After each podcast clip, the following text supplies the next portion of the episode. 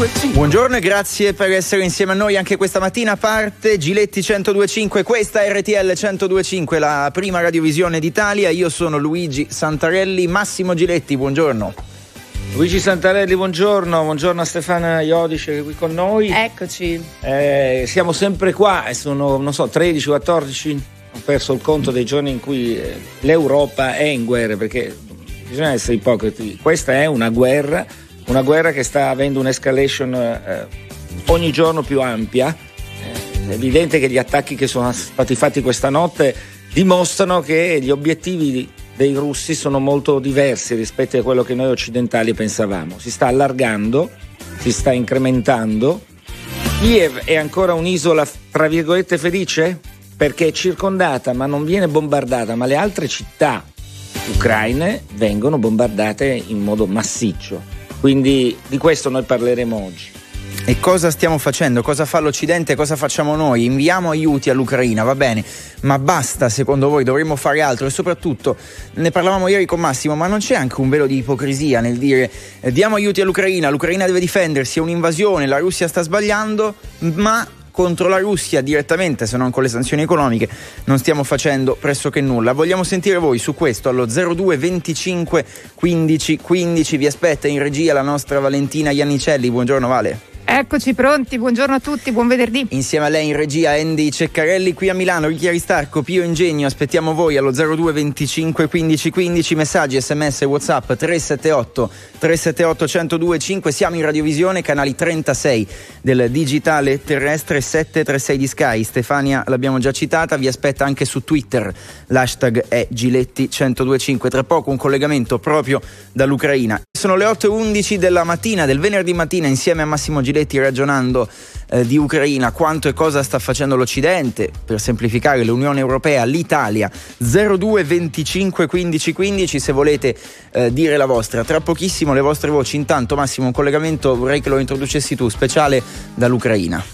Beh, in questi giorni abbiamo imparato a conoscere i volti delle persone che resistono e raccontano la guerra in questo paese. Uno di questi è il direttore di Odessa Journal, si chiama Ugo Poletti, quindi è un italiano che eh, ci ha raccontato la storia di questa città, la resistenza, come si sta preparando alla resistenza, una delle città storiche più belle dell'Ucraina. Benvenuto direttore. Buongiorno, grazie dell'invito. Allora, direttore, che ci fa un italiano intanto a Odessa dirigere un giornale importante?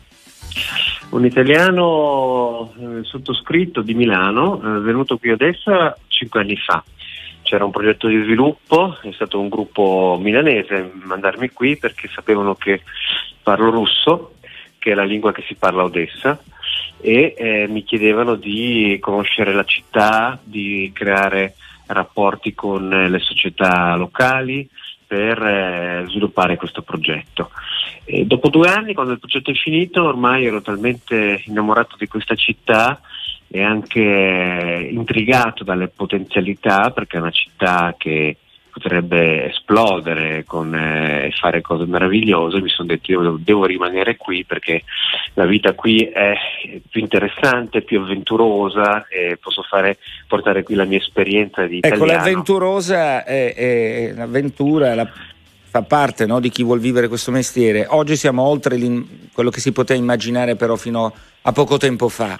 La comunità russa, perché la storia, come dicevi tu, Odessa ha un sì. rapporto molto stretto eh, sì. con la comunità russa, con la, col parlare, hai detto tu prima, si parla sì, russo. E che esatto. è uno dei grandi problemi no, di questa terra che è fratella, sorella della Russia, poi secondo altri invece no, e non c'è storia comune. In realtà i dati parlano di un rapporto storico stretto. Come ha reagito la comunità russa di fronte allora, a quello che sta succedendo? Il rapporto è talmente stretto che non esiste una comunità russa distinta, cioè la differenza tra un russo e un ucraino, soprattutto in questa città che è una città di incroci, di mescolanze, è un po' la differenza tra un torinese e un milanese, nel senso che ancora oggi si incontrano, io ne ho incontrati manager russi nelle banche, nell'economia del porto, gente che vive qui e che viene dalla Russia, che non vengono neanche trattati come stranieri perché la lingua è la stessa, e, e, e sono i secoli che, sono, che, li hanno visti andare e venire. Quindi eh, ancora oggi, eh, nonostante ci sia una guerra, quelli che sono russi ma che vivono qui si sentono più abitanti della città e combattono e difendono la città, alcuni con delle drammi terribili perché c'è chi ha il cugino eh, o il, fratello. Però difendono la città, cioè adesso eh, voi abbiamo visto in questi giorni, l'hai anche raccontato tu, c'è una sì. preparazione per difendere una città che, lo sì, ripeto, anche sì. da un punto di vista architettonico è una delle più belle dell'Ucraina. Eh, c'è anche un rapporto con architetti italiani, quindi c'è una storia che ci lega in qualche modo ma la situazione qual è? Perché hai visto l'escalation questa notte, hanno attaccato in territori fino ad oggi non toccati, a, a nord, a ovest e anche Dnipro, vicino a, um, sì. a Leopoli e a, a Dnipro. Questo vuol dire che forse anche Odessa potrebbe, oppure verrebbe risparmiata perché sanno che c'è una presenza russa molto forte. Allora, eh, questo è un bel dilemma perché riguarda anche me stesso, nel senso che cosa faranno? Mi bombarderanno? eh, verranno a spararmi vicino a casa. Eh, che questa città sia importante, che sia un bersaglio della strategia russa è fuori di dubbio, quindi noi siamo sotto attacco, non siamo stati risparmiati, però siamo stati attaccati in una maniera diversa. Eh, innanzitutto abbiamo ricevuto fin dal primo giorno di invasione attacchi missilistici eh, il primo giorno soprattutto che attaccavano le difese, attaccavano le infrastrutture militari, non attaccavano però i quartieri della città e il centro storico. Ecco questa è la differenza grande. Attacchi che sono continuati, ancora ieri abbiamo ricevuto abbiamo dei, delle, degli attacchi di missili che però sono sporadici, non sono costanti. Ma davanti al mare ci sono sempre navi russe?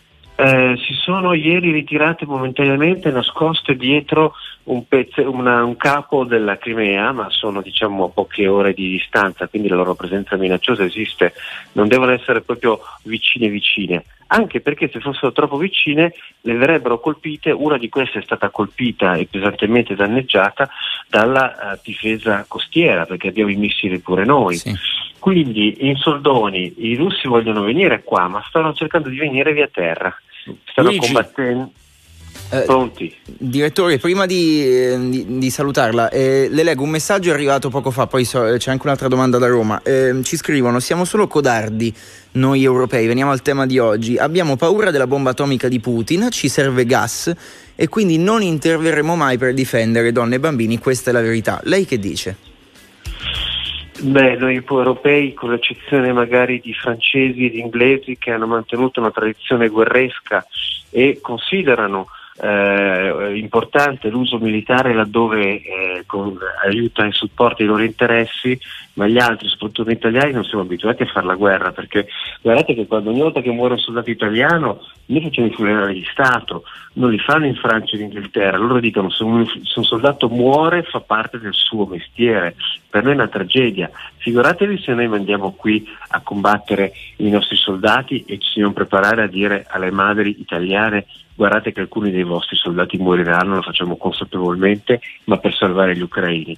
Purtroppo, egoisticamente, o eh, non vorrei, a me piacerebbe, io sono qua, quindi sono, sono pronto, però non fa più parte del, del, del, nostro, del nostro, spirito guerresco, non ci, l'abbiamo perso dalla seconda guerra mondiale in poi. Gli americani invece ce l'hanno ancora, ma quello è un dovere di superpotenza. Ecco il dilemma europeo.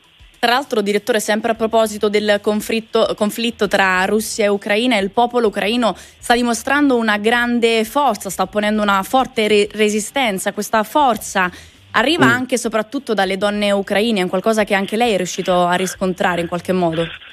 Sì, io eh, ho come compagna una splendida eh, ragazza di Odessa. Se io le dicessi eh, che è meglio non combattere e fare la pace, mi taglierebbe la gola stanotte, mm. cioè mentre dormo. Allora, cosa voglio dire? Non scherzo, eh? io ho paura di essere sgozzato se provo a mostrare cedimento.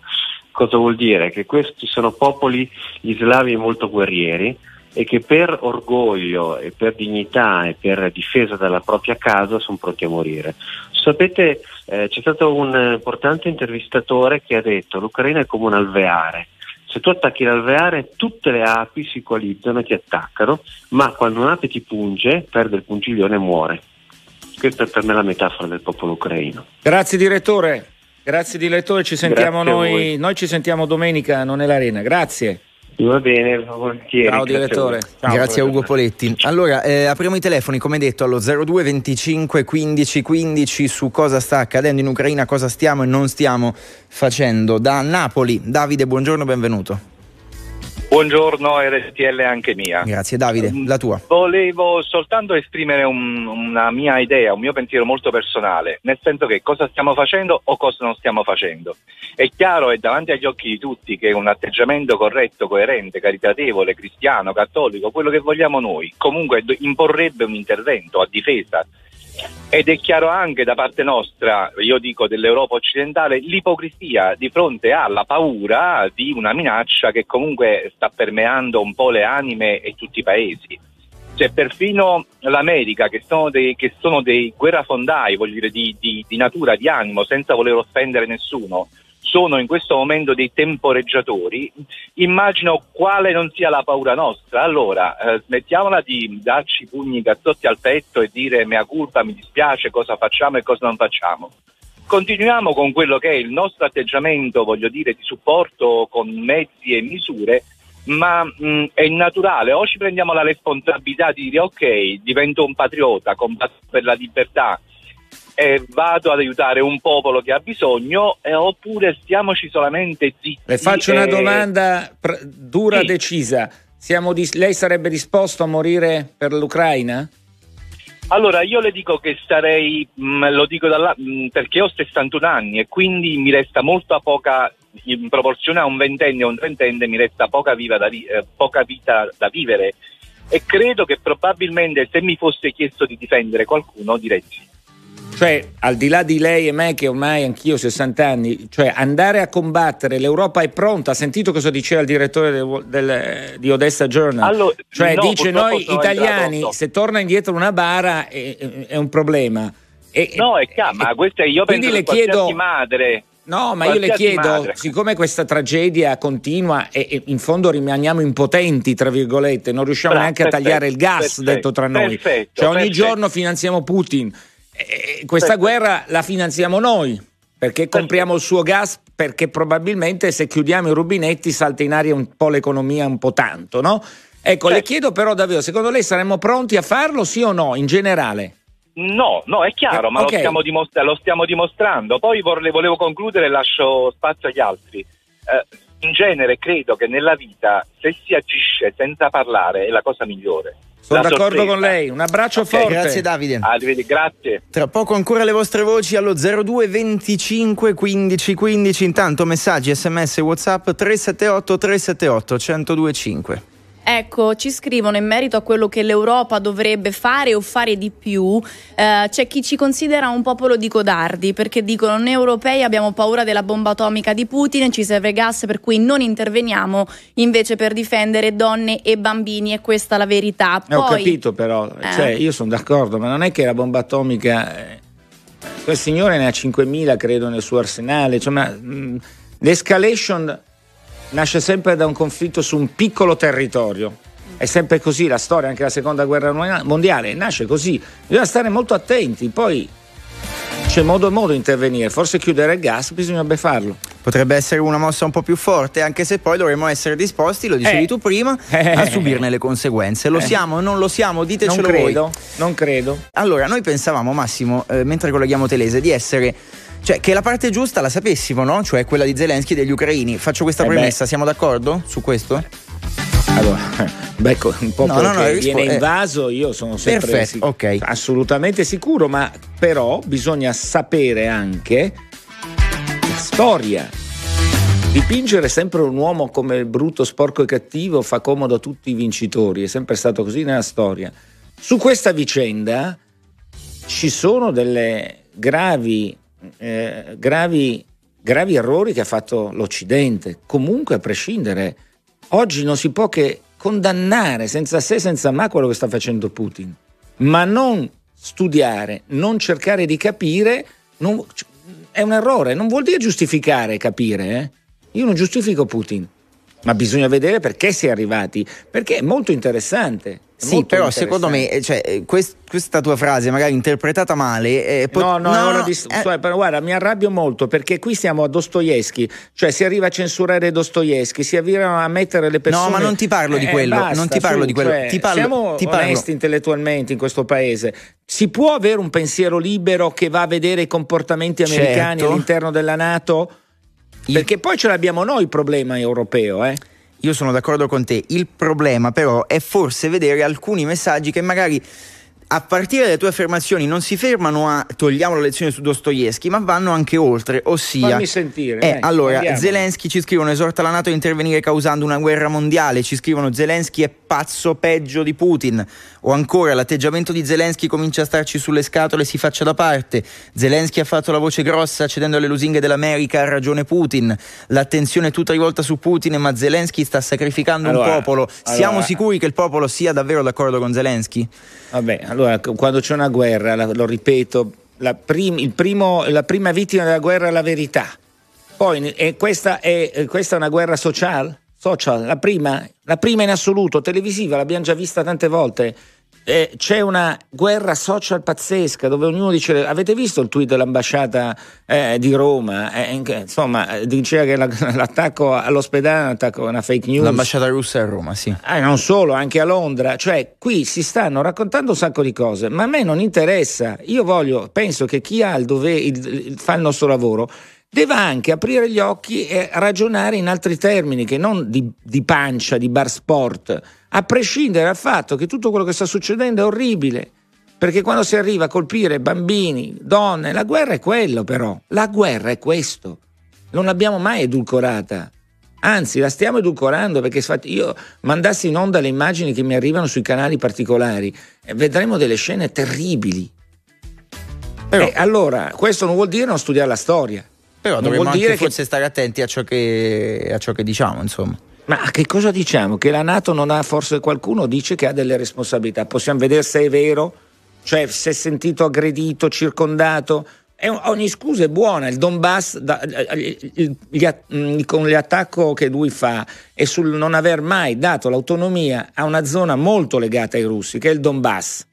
Quindi il ragionamento si può ancora fare in un paese libero perché se eh, nei momenti di crisi spegniamo il cervello, eh, allora eh, spariamo i missili. Io non so per sparare i missili. C'è gente che dice che dobbiamo sparare i missili, io francamente non, non lo farei oggi. Allora, ci ha raggiunto Luca Telese al telefono. Buongiorno Telese, benvenuto. Ciao, buongiorno. Ma Luca dove sei? In cantina che ti sei... non lo so. Dove stai?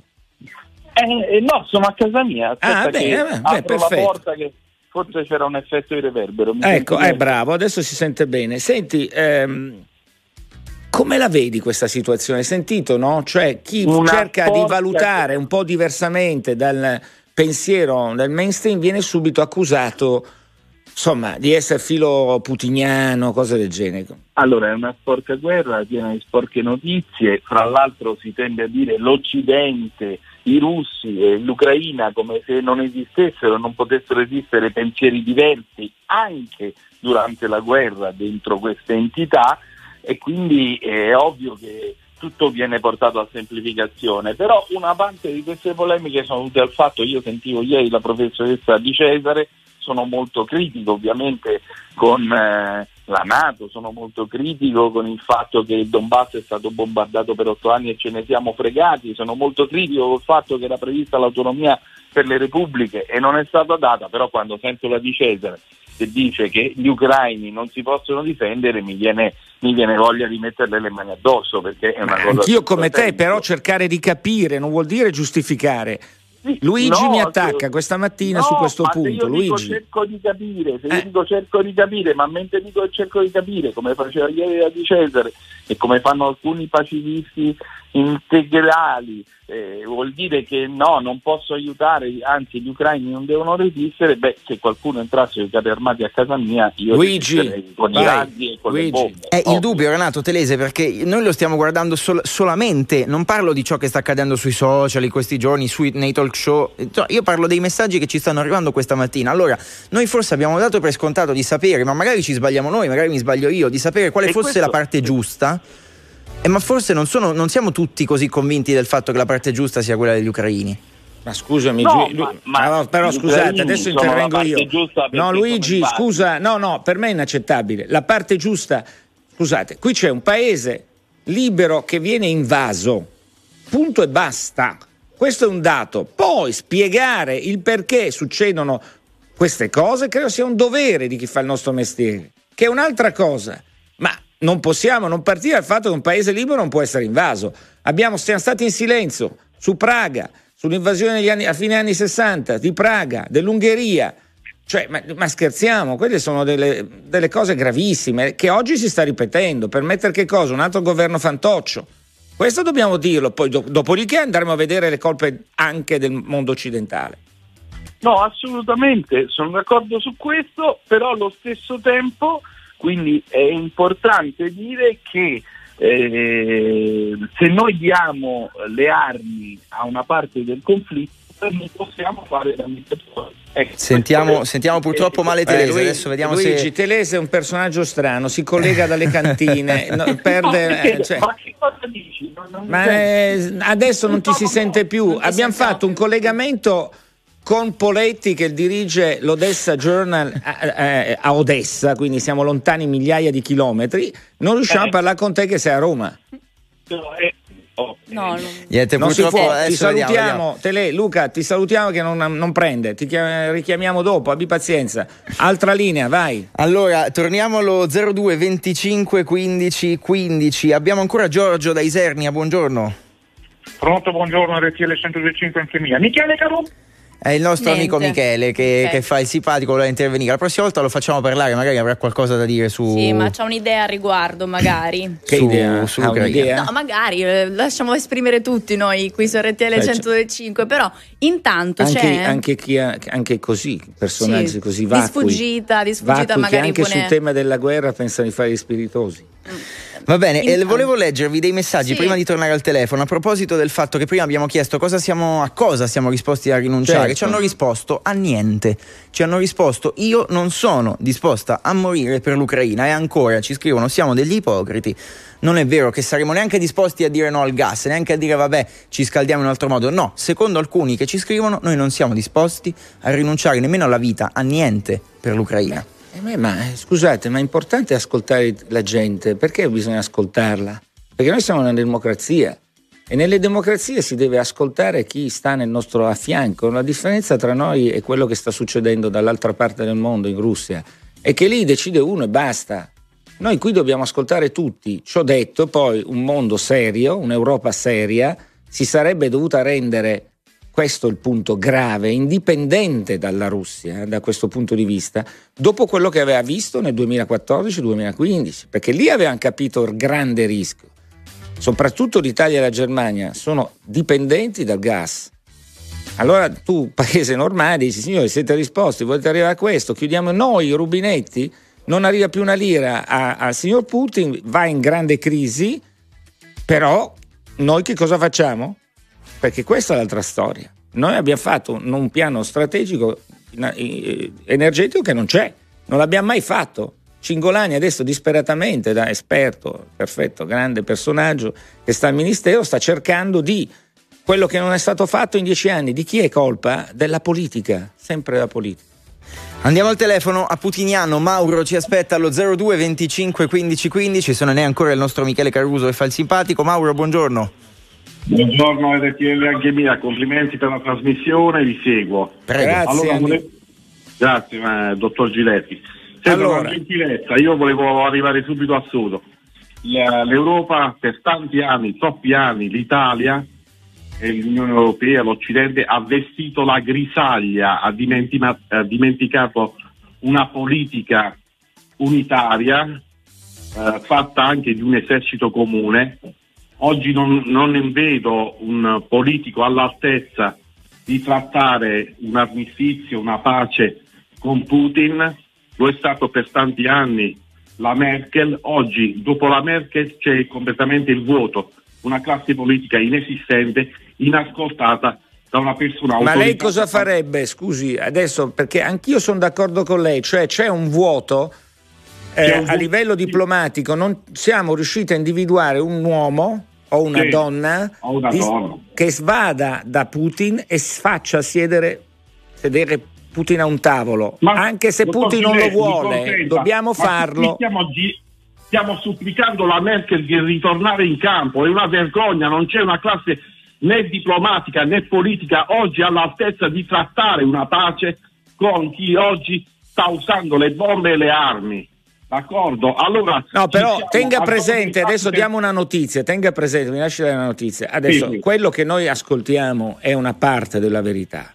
Nel momento in cui io e lei discutiamo anche con Luigi Sì. e con Stefania, eccetera, ascoltiamo tele- i radioascoltatori, ci sono delle trattative parallele molto importanti, sotterranee, tra russi e mondo occidentale. Non è che non ci siano. Poi che vediamo il fallimento di ieri che non poteva altro che essere un fallimento perché era il primo approccio eh, eh, con il ministro estero russo Lavrov e e il collega ucraino era destinato a un fallimento, però la storia vera è che c'è un- una trattativa sotterranea molto forte. Il problema è capire noi fino a che punto vogliamo davvero togliere noi il gas. Perché se non togliamo il gas, lui riceve all'anno 200 miliardi, quindi fa quello che vuole.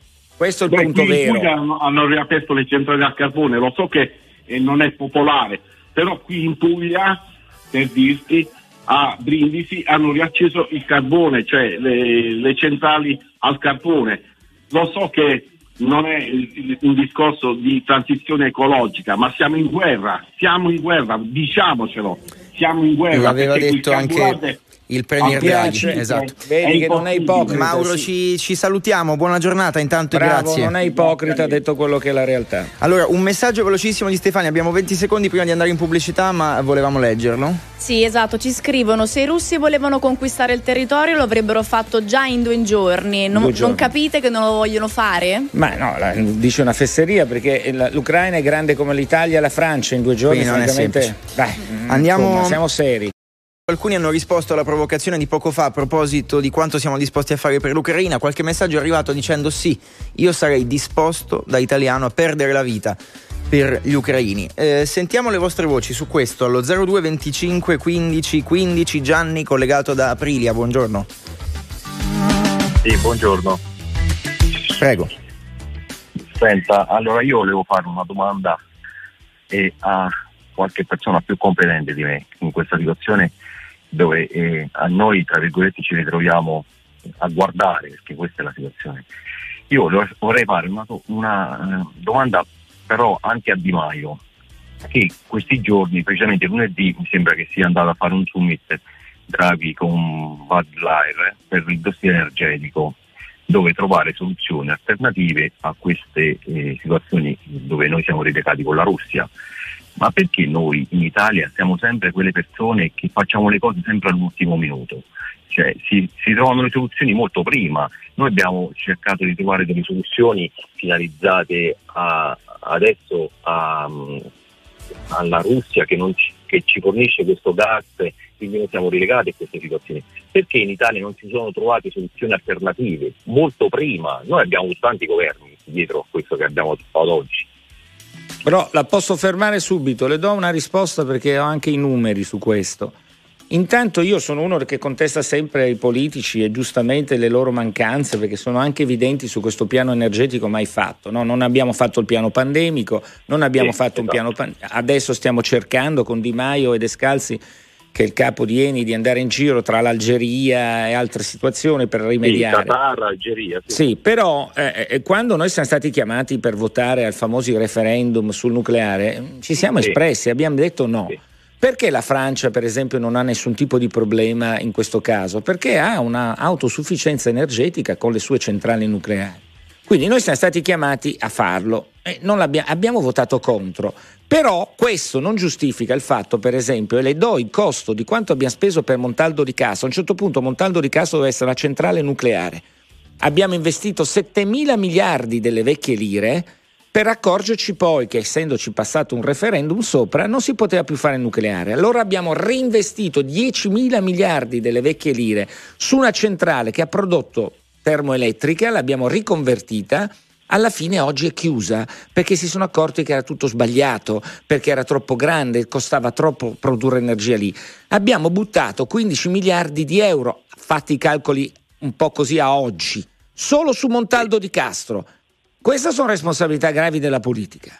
Esatto. Ok, però abbiamo anche noi italiani, perché una volta che vogliamo fare la TAP rompiamo i coglioni perché il tubo esatto. non va Sì, bene. Infatti lei, Eh, lei abbia su questo pazienza. Mi concorda. Qui si sta, si sta eh, andando sempre contro la situazione di Putin perché giustamente io penso che Putin abbia solamente sbagliato in una situazione di aver di sta, bombardando situazioni particolari dove ci stanno rimettendo esclusivamente persone civili e bambini. Questo per me è scontato. Poi bisognerebbe andare dal 1991 a tutte le situazioni di ieri che ci sono Certo, Poi no. lì, sì, lì si potrebbe anche discutere. Però Putin oggi ha- possiamo dire che dal 2015 ci fu un campanello d'allarme per il sistema occidentale. Esatto. Attenti al gas che Putin ha immesso in Europa, bisogna dire anche un'altra verità, al 40% in meno del costo degli altri paesi.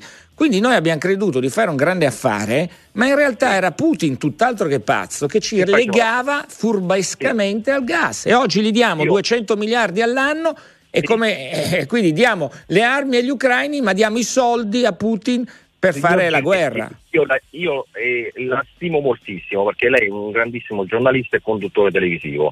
Io le voglio fare una domanda ben specifica a lei. E poi ci salutiamo, mi sì, dia la soluzione, mi dia la soluzione per gli aumenti del gas e della luce, mi dia la soluzione. Le do una soluzione immediata, subito. Guardi Subito, che ci stanno raccontando che i contratti Sì. del gas sono come il pane che andiamo la mattina Sì. lo compriamo. Non è così. Sì. Questi, contro- questi accordi sono stati fatti anni fa. Quindi so- essere, dovrebbe intervenire il governo in modo deciso su chi? Sui gruppi tipo Enel, Eni, che fanno il prezzo e dire attenzione signori, non può essere così. Come ha fatto la Francia? La Francia ha stabilito un aumento solo del 4% sulla linea energetica. Noi invece lasciamo tutto libero e quindi a pagare le conseguenze. Siamo alla- ormai la benzina andrà a 3 euro tra poco. Questo Sì, è il problema. Dovrebbe intervenire lo Stato, non lo fa. Sono, azi- sono- tra l'altro sono aziende, tra virgolette, partecipate dallo Stato, quindi sarebbe facile. Gianni, Perché grazie, non ci, fa ci salutiamo, Eh. ci salutiamo, abbiamo altri Eh, amici. Grazie mille buona Gianni. domanda. Buona giornata. Eh, 02 25 15 15 Rosario da Monza, buongiorno. Sì, buongiorno, RTL è anche mia. Grazie Rosario, prego. Allora, innanzitutto mi piace di parlare con lei, dottor Giretti. Buongiorno, Il- eccoci. Allora, il motivo per cui eh, Putin sta facendo tutto quello che sta facendo, e non lo giustifico con questo, per l'amor del cielo, bisogna andarlo a leggere anche nella storia. Allora, eh, se andiamo a vedere nella storia, crisi di Cuba, crisi dei missili di Cuba, l'America cosa ha fatto? Si è è- Si è innervosita. Ah. Siamo Oggi andati Putin a, a rischio guerra mon- nucleare, Eh, c'era mondiale, Khrushchev da esatto. una parte e Kennedy dall'altra. Eh, eh, esatto, con la famosa scarpa che la batteva sulle G. Allora, ehm, cosa sta facendo oggi la Russia? La Russia non sta facendo altro, Putin nella fattispecie, eh, proteggere quelli che sono i suoi interessi. E quali sono i suoi interessi? Innanzitutto proteggere una popolazione che è russa, che si trova nel Donbass, dove nel 2014-2015, come ha detto lei prima, Eh. la- l'Ucraina ha fatto le sue belle porcate e nessuno ha detto nulla. La- L'Europa e l'America si sono girate dall'altra parte.